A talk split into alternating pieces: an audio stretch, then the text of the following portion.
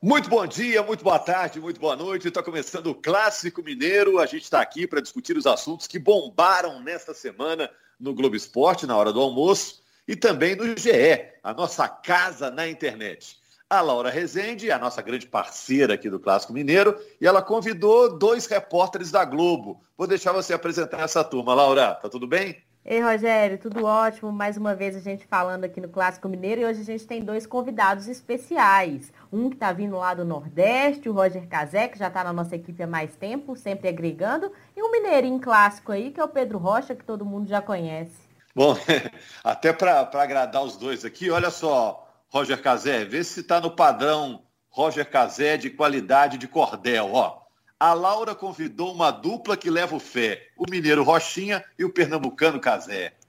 Aí, Rogério, mandou bem.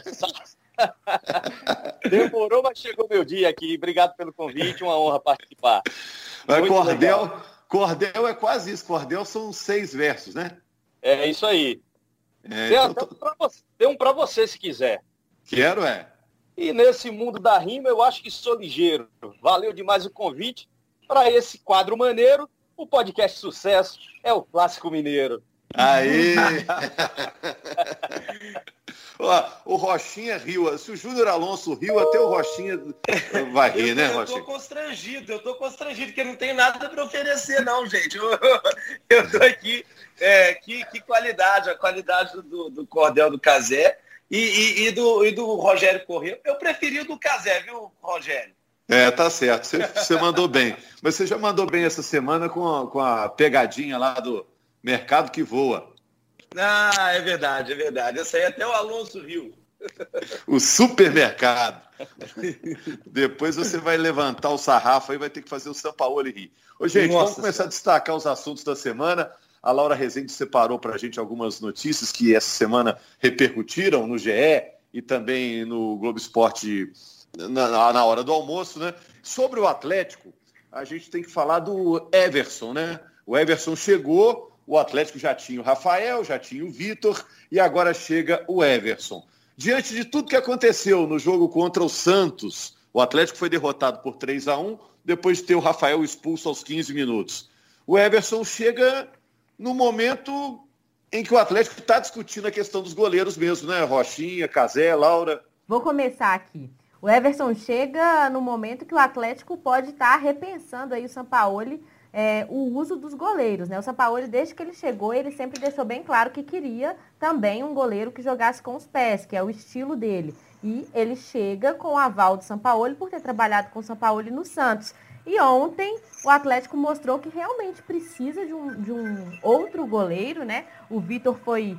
É, precisou do Vitor entrar no jogo e falhou no primeiro gol do Santos e mostrando aí que o Everson chega realmente para brigar pela titularidade e o Rafael novamente pode ser reserva, né? Foi reserva do Fábio durante bons anos no Cruzeiro, assumiu o gol atleticano desde que foi para o Atlético, mas pode voltar a figurar na reserva.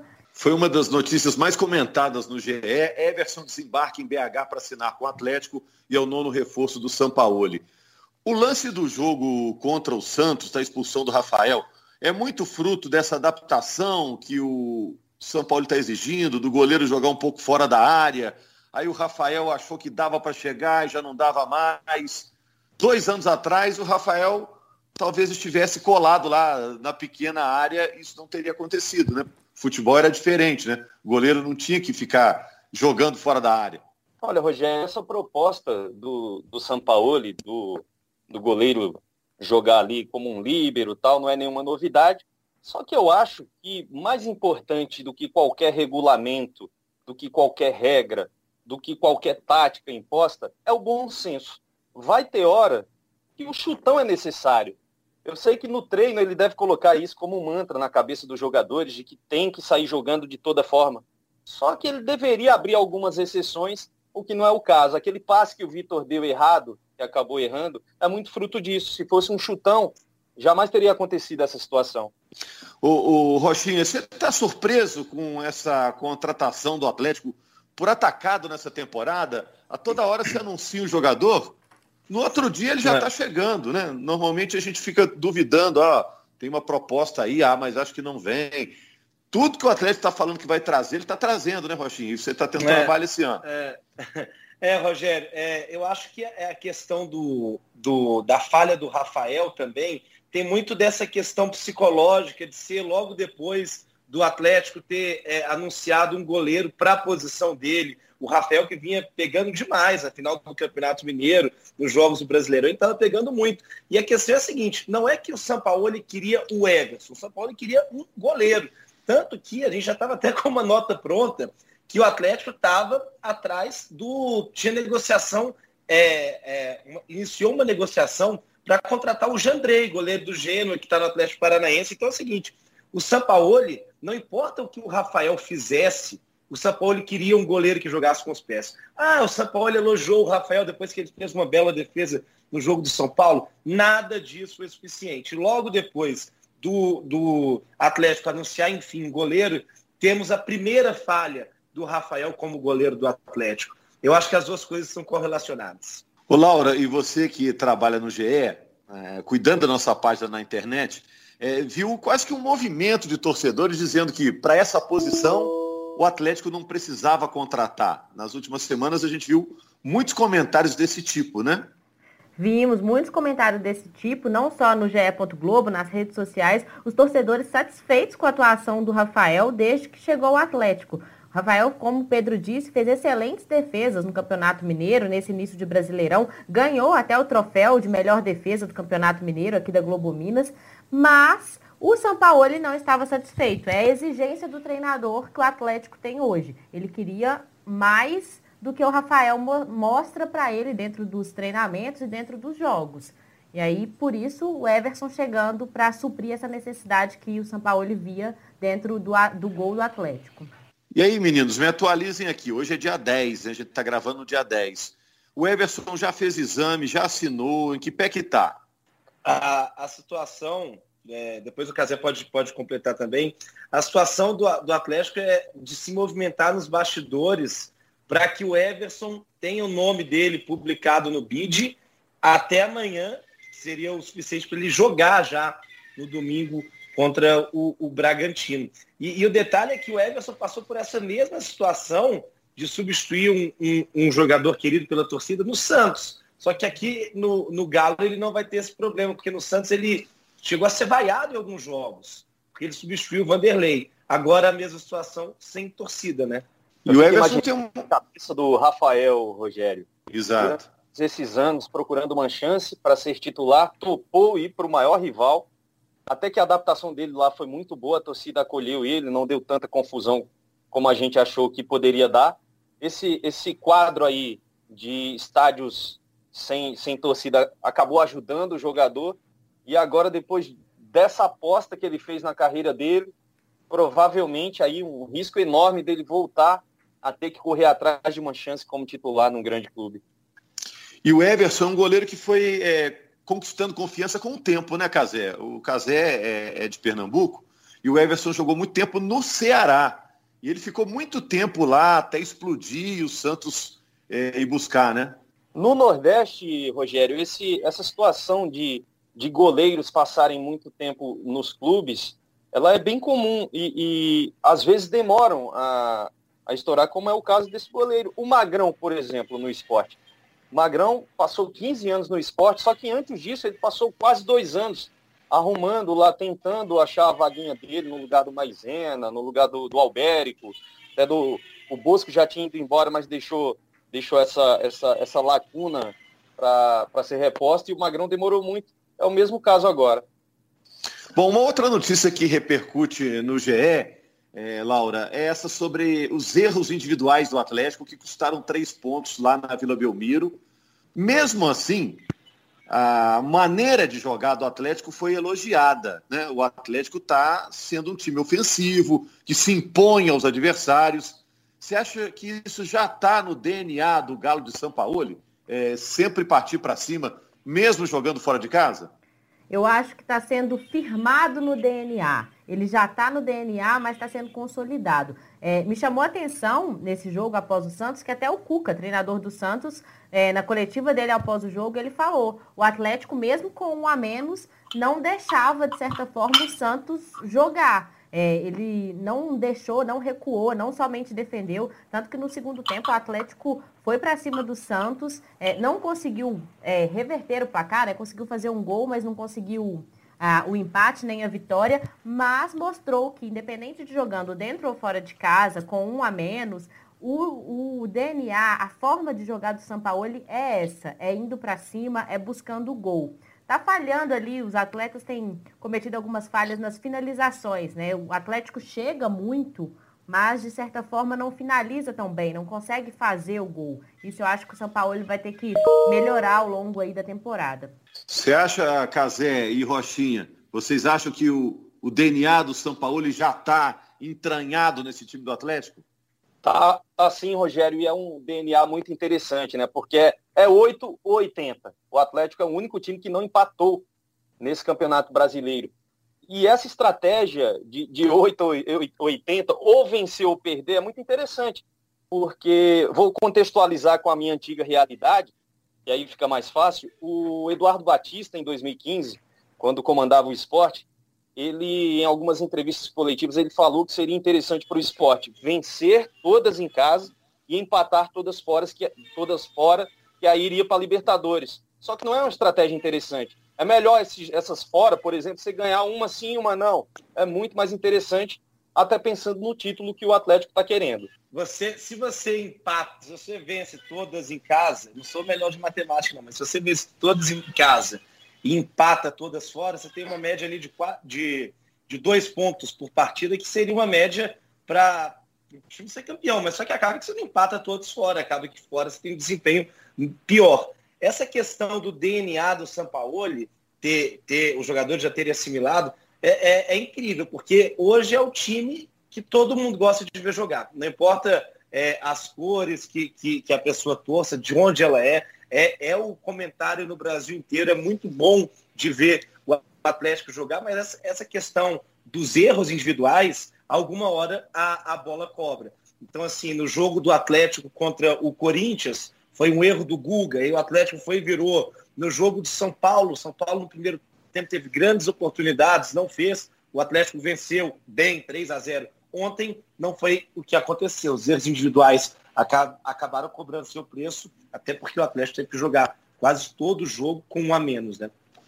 Agora, eu não sei se vocês concordam, o Atlético já é um assunto nacional, né? Porque é candidato ao título e tudo.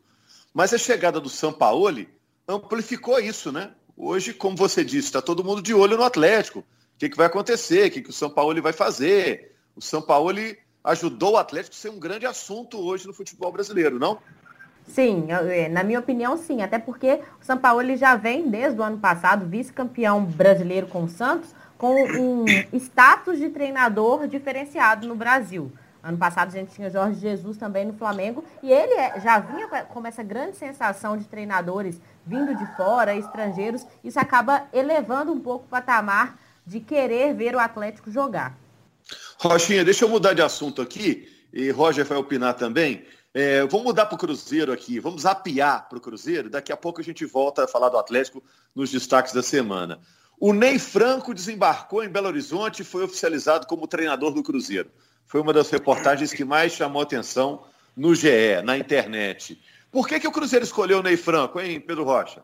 Olha Pedro só, Rocha deu um furo aí quando anunciou o Ney Franco. Vai até contar um, um bastidorzinho. A gente tinha, a gente estava ali prestes a entrar na, na toca da Raposa ao vivo e aí a gente tinha a notícia da informação da demissão do Enderson e eu, eu recebi uma mensagem dizendo que é o nome é o Ney Franco. E aí eu liguei para uma pessoa é, influente que me disse, é sim, é o Ney Franco. E isso aconteceu no espaço de do primeiro para o terceiro bloco do GE. Você imagina a correria que foi para a gente conseguir dar essa notícia ao vivo é, e exclusiva no Globo Esporte. Cruzeiro escolheu o Ney Franco, sobretudo pela história também que o Ney Franco tem, não só no futebol, mas vestindo a camisa do Cruzeiro. Foram 10 anos de Ney Franco comandando o Cruzeiro nas categorias de base. É, o, ele ele, é, ele tem uma, um carinho muito grande. Ontem, na entrevista coletiva, ele disse que não é um chamado profissional, e sim um chamado do coração. Eu conversava, eu trabalhei, cheguei a trabalhar com o Ney Franco na Chapecoense no ano passado. E acaba que em cidade menor você tem muito contato com as pessoas. E o Ney Franco, ele várias vezes assim dizia do sonho que ele tinha, não só de trabalhar em BH, mas de trabalhar no Cruzeiro. E uma coisa que ele falou muito bacana na entrevista coletiva foi que ele disse, olha só, eu não sou hipócrita, eu sei que essa é uma oportunidade muito boa para o Cruzeiro, mas é uma via de mão dupla. É, é a oportunidade da minha carreira, eu me consolidar no mercado, porque eu estou pegando um gigante na fase mais difícil da sua história. Então pesou essa vontade do Ney Franco e o carinho que ele tem com o Cruzeiro, somado a toda a história que ele tem, até mesmo na Série B. Ano passado, ano retrasado, ele subiu com o Goiás, que estava na zona de rebaixamento, e muito se fala ah, que o Ney Franco seria pior, era, seria melhor trazer um Roger Machado. O Ney Franco, no Brasileirão do ano passado, ficou na frente do Bahia do Roger Machado. Ficou à frente do, do Fortaleza de Rogério Ceni. Então ele vem de um bom trabalho no Goiás no Brasileirão de 2019.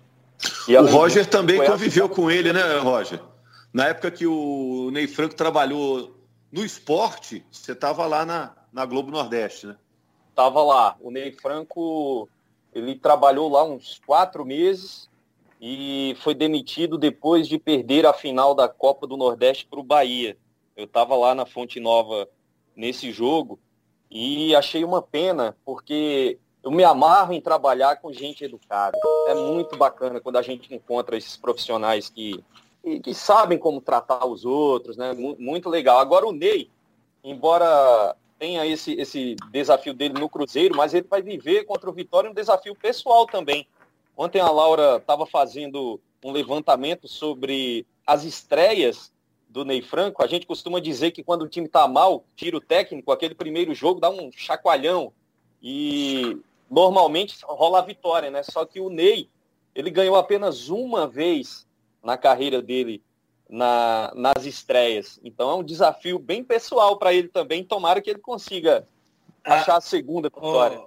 Cazé, para completar também, é, o Ney Franco ele teve é, passagens ruins é, em sequência por vários times. E aí ele é um cara, ele é formado na Universidade de Viçosa, ele é um estudioso da bola, ele falou assim, olha, eu vou parar um pouco, eu vou tirar um período sabático para estudar e me reciclar. Foi morar nos Estados Unidos e voltou é, com essas lacunas. Ele achava que a relação dele com o grupo não era tão boa. Então ele voltou com é, essas, essas lacunas que ele tinha, que fizeram, na opinião do Ney Franco, ele não dá certo nesses trabalhos, essas lacunas preenchidas, e aí ele fez um bom trabalho no Goiás e agora vem para o Cruzeiro.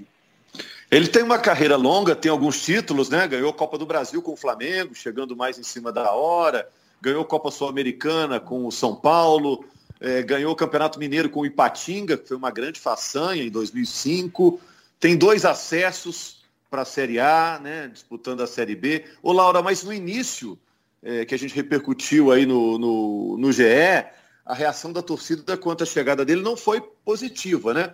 A gente sabe que o torcedor, se você consegue aí uma, uma sequência de vitórias, muda tudo, né? Mas a, primeira reação não foi positiva, né? É, não foi positiva. A gente até fez uma enquete no GE. Globo perguntando ao torcedor se ele aprovou a contratação de Ney Franco. E essa enquete, ela não foi das melhores. O torcedor não estava satisfeito com o nome do Ney Franco. Mas Amanhã, por exemplo, amanhã a gente está gravando na quinta-feira, sexta-feira já tem jogo do Cruzeiro pela Série B, Cruzeiro e, e Vitória. E o Ney Franco teve apenas é, dois treinos, né? Ele fez questão de chegar a Belo Horizonte ontem mesmo, já é, desembarcou, deu treino, deu entrevista coletiva, comandou o treino hoje e já mostra também algumas mudanças no Cruzeiro para o jogo de amanhã. O Rochinha tem informação de bastidores aí, ele pode dizer melhor do que eu, mas o Cruzeiro já vai demonstrar mudanças no campo para esse jogo, sendo que o, que o Ney comandou apenas dois jogos, né? E como o, o Roger Cazé estava falando desse levantamento que a gente fez, é, falando não só das estreias do, do Ney Franco, mas também de alguns retrospectos que o, o Ney teve, é, comandando o Cruzeiro mesmo, coincidência ou não, o Pedro Rocha levantou essa bola essa semana na redação. O último jogo que o Ney Franco comandou de forma interina o Cruzeiro, em 2004, foi justamente contra o Vitória, o jogo de amanhã, no Mineirão. Ah, é? é ah. o, o, em 2004, ele comandou o Cruzeiro oito, oito vezes como interino entre 2002 e 2004. O detalhe, amigos, é, hoje eu liguei, hoje cedo, por volta das nove e meia, eu liguei para uma pessoa ligado à comissão técnica do Cruzeiro, e eu estava ouvindo um barulho de, de palestra e tal, e eu disse, pô, vocês estão na Toca da Raposa? E ele me disse, sim, ontem a gente parou de trabalhar, já era mais de 11 da noite, hoje começamos às 9 e vamos morar na Toca.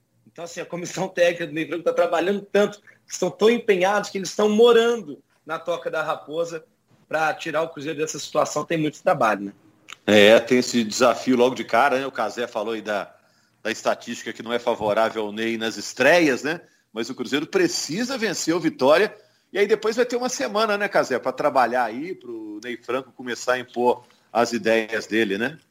Finalmente, né, Rogério? Porque essa a saída do Enderson ela deixou todo mundo, o Cruzeirense, preocupado, porque o Enderson teve um tempo muito grande para trabalhar com, com o seu grupo, tempo que os outros técnicos também tiveram, e todo esse tempo acabou indo por água abaixo, já que vai começar um novo trabalho. Então essa situação foi muito preocupante e o Cruzeiro acabou saindo atrás novamente, porque o Ney vai ter que começar tudo de novo. Então essa semana, antigamente no calendário normal, sem pandemia, uma semana dessa era um luxo quase impraticável durante a temporada toda. Só em épocas de intertemporada ou pré-temporada, mas na temporada regular é um luxo completo.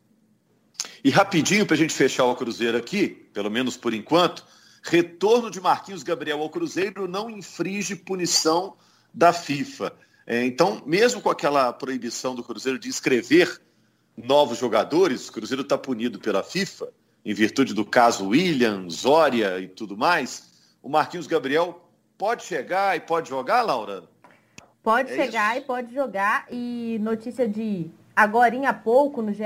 Globo, o Marquinhos Gabriel ele aceitou se é, readequar o salário dele para permanecer na Toca da Raposa e realmente jogar a Série B pelo Cruzeiro. Então, ele já está inscrito no BID, é, já estava sendo relacionado para os jogos do Atlético Paranaense, tem condição de jogo, se o Ney Franco achar que é válido, pode até jogar. É, agora. na área né?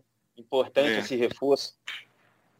Havia uma dúvida ali do, do, nos últimos dias do Anderson, se, se era o Maurício, se era o Regis, o Regis virou, virou reserva, talvez o Marquinhos Gabriel ponha fim aí a esse problema no meio de campo. O problema Verdade. é a criação, né, que o Cruzeiro tem desde o início da temporada, né? Não tem um, um homem que arme as jogadas, que realmente seja a cabeça pensante ali do Cruzeiro na parte ofensiva. É, ele joga no lado e joga também como um 10 ali, né? Vamos botar aqui entre aspas. Falando rapidinho também do América, é, o América valorizou muito a vitória que ele conseguiu lá no Paraná por 1 a 0 ganhou fora de casa do Paraná, que estava liderando a competição. O América agora é vice-líder e seria até líder se não fosse o saldo de gols, né? E embora tenha dois jogos a menos que a Chapecoense, que está logo abaixo. A Chapecoense do Rochinha, né, Rochinha? é, Rogério, é. como que é o, como que é o futebol, né? O, o, eu fiz dois jogos do América contra o Oeste e a Ferroviária pela Copa do Brasil, jogos que o América jogou muito mal e estava é, acontecendo aquela questão que acontece um pouco com o Cruzeiro, da falta de confiança. O América achou um gol nos minutos finais dessas duas partidas e depois engrenou. E é, esse trabalho muito bem feito pelo Lisca, mas que é tem também alguns pontos, alguns toques daquele time que, por um pecado, não subiu no ano passado. Né? É surpresa a campanha do América? É a grande surpresa? Para mim não, Rogério. Para mim não, porque o Lisca, se der tempo para ele trabalhar, ele costuma fazer bons, bons trabalhos. E como foi esperto, foi, foi bem sabido o Lisca de não mexer muito no time do Felipe Conceição, então aí era sucesso garantido. A galera já se conhece. O cara é um estudioso do futebol. Tá aí. Não precisa de muita mágica, não, para esse time dar certo. E o Lisca você conhece também, né, Casé? É notícia toda semana, né? o Lisca é um barato, rapaz. Ter o Lisca na nossa praça é um barato. Sempre é notícia garantida. Ontem, quando a gente achava que não ia acontecer nada, ontem, no caso, para a gente, né, que tá, tá gravando, mas dependendo aí do dia que você estiver ouvindo o podcast, pode não ser ontem, mas no último jogo do América, o Lisca estava quietinho ali na arquibancada, conseguiu arrumar uma confusão ali no apagar das luzes. É, ele estava longe da, do banco, né, porque ele estava punido, estava suspenso, assistiu o jogo da arquibancada, arrumou uma treta com os dirigentes do Paraná lá na hora de ir embora e comemorando o resultado. Gente, a gente está no finalzinho aqui, infelizmente o tempo está acabando, mas na opinião de vocês, quem foi o personagem da semana no futebol mineiro? No podcast, a gente faz um resumo do que aconteceu na semana. Na opinião de vocês, quem foi o cara da semana aí no futebol de Minas Gerais?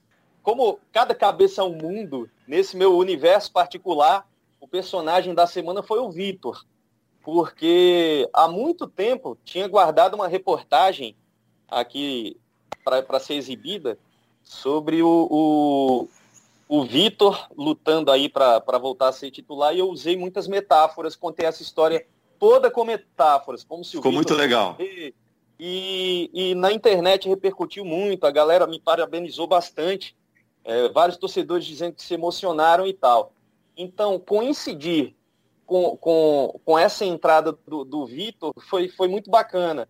E embora o Vitor tenha cometido alguns erros, o, o ídolo é interessante, né? Porque o porte digno dele estava lá o tempo todo, embora aquele, o, o, o frango né, que ele recebeu e, e os outros erros, você, quando a câmera fechava no Vitor, ele estava lá, digno, sempre digno. Por isso que eu estou torcendo para que ele jogue o próximo jogo pelo menos para ir bem novamente.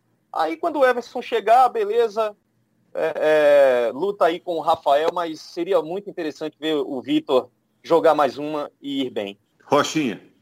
Meu personagem é o Odinei Franco, pelo, pelo tamanho da, da responsabilidade que ele assumiu, por toda essa rejeição que ele teve de grande parte da torcida, que vai ser um problema a mais para ele nesse time do Cruzeiro que está na zona de rebaixamento para a Série C. Hoje, o Ney Franco precisa fazer história no time que ele foi formado. Então, meu personagem é o Ney Franco. Para você, Laura, na sua nuvem de palavras, qual que aparece maior lá? Na, na minha bolha aqui, né? Eu tava até pensando, falei, quem eu vou sugerir de personagem da semana? Porque normalmente a gente sugere alguém é, que fez gol, que tá bem. E essa semana não foi uma semana tão boa para Cruzeiro, para Atlético. Mas eu acho que eu vou ficar com o Rochinha, eu vou de Ney Franco, movimentou a nossa semana aí de, de, de informação, né? De novidade, de chegar para tentar fazer com que o Cruzeiro saia dessa crise sem fim que parece ser o Cruzeiro hoje. É, eu também podia escolher aqui o Lisca, né, que é um cara que está comandando o América, levando o América a vice-liderança, deixando o América realmente otimista. Manteve aquela animação que o América mostrou na temporada passada, com Emerson Conceição, aquela coisa de vestiário, acaba o jogo, o time está naquela vibe legal no vestiário, gravando vídeos, isso é muito bacana, mas eu acho que o personagem da semana é o Rafael, né? Por a, ser expulso com 15 minutos, acabou transformando um pouco a história do jogo contra o Santos, que era um jogo muito esperado, e, e ele comprou uma bronca muito grande, né, ao deixar o Cruzeiro e ir para o Atlético, foi corajoso nesse ponto, né? E agora, no dia em que está chegando um novo goleiro para disputar a posição, para como é que vai ficar agora a situação do Rafael? Acontece isso. Eu fiquei pensando ontem, depois do jogo, como é que o futebol é, é curioso, né? Às vezes um lance pode mudar a carreira de um jogador, né? Se o São Paulo estava pensando em fazer essa mexida, ontem ele pode ter ganhado um pretexto. É, não sei o que, que vai acontecer para frente, pode ser que o Rafael seja mantido. O São Paulo já se mostrou é um cara aberto, né? não é um cara cabeçudo, né? Tanto é que no ano passado o Sacha estava fora dos planos do Santos, virou titular. Então o São Paulo acho que é um cara que, que tem cabeça aberta, mas a situação do Rafael ficou complicada. Logo no dia que chega o novo goleiro acontece isso, né? Vamos ver como que ele se sai dessa. É um cara legal, né? Todo mundo torce por ele. E o Everson também é um grande goleiro. O Vitor tem toda essa história espetacular no Atlético. Vai ser uma briga boa. Valeu, meninos. Tudo bem? Gostaram? Foi legal? Passou voando. tempo é. passou Quero voltar vi. mais vezes também. a gente não vezes. pode, a gente não pode terminar, né, Laura, sem o São Paulo falar, né? Vamos, vamos colocar uma declaração que o São Paulo deu essa semana, a, após o último jogo do Atlético, sem ser o jogo contra o Santos. Ele acabou ficando insatisfeito com uma pergunta de um repórter. Vamos ouvir. No, cada, cada conferencia de prensa preguntan por aquel que no jugó y me parece eh, hasta ridícula la explicación. Eh, es, sumamente táctica, es poner al jugador que creo que tiene que jugar y, para cada partido. Entonces a Fabio le tocará en su momento, como le tocará a otro, pero juegan 10 y lógicamente estas preguntas que son tendenciosas relacionadas con, con, buscar algún tipo de irrealidad que no hay o realidad que no hay, hay que minimizarla. Aí o. Ele fala que está enjoado de ver o pessoal perguntar para ele na coletiva de jogadores que não foram escalados. Né? Então você, Rochinha, e você, Casé, parem de fazer essas perguntas para o São Paulo. Ele está ficando bravo. Estou achando que vocês estão querendo escalar o time. É, é, é, essa, essa indignação até que é pertinente em alguns casos, mas eu acho que não nesse. Ele, ele improvisou um cara na lateral, na lateral, o Alan, para não colocar o Fábio Santos. Então, eu vou dar uma de corporativista e, e concordar com o repórter que era uma pergunta boa a ser feita.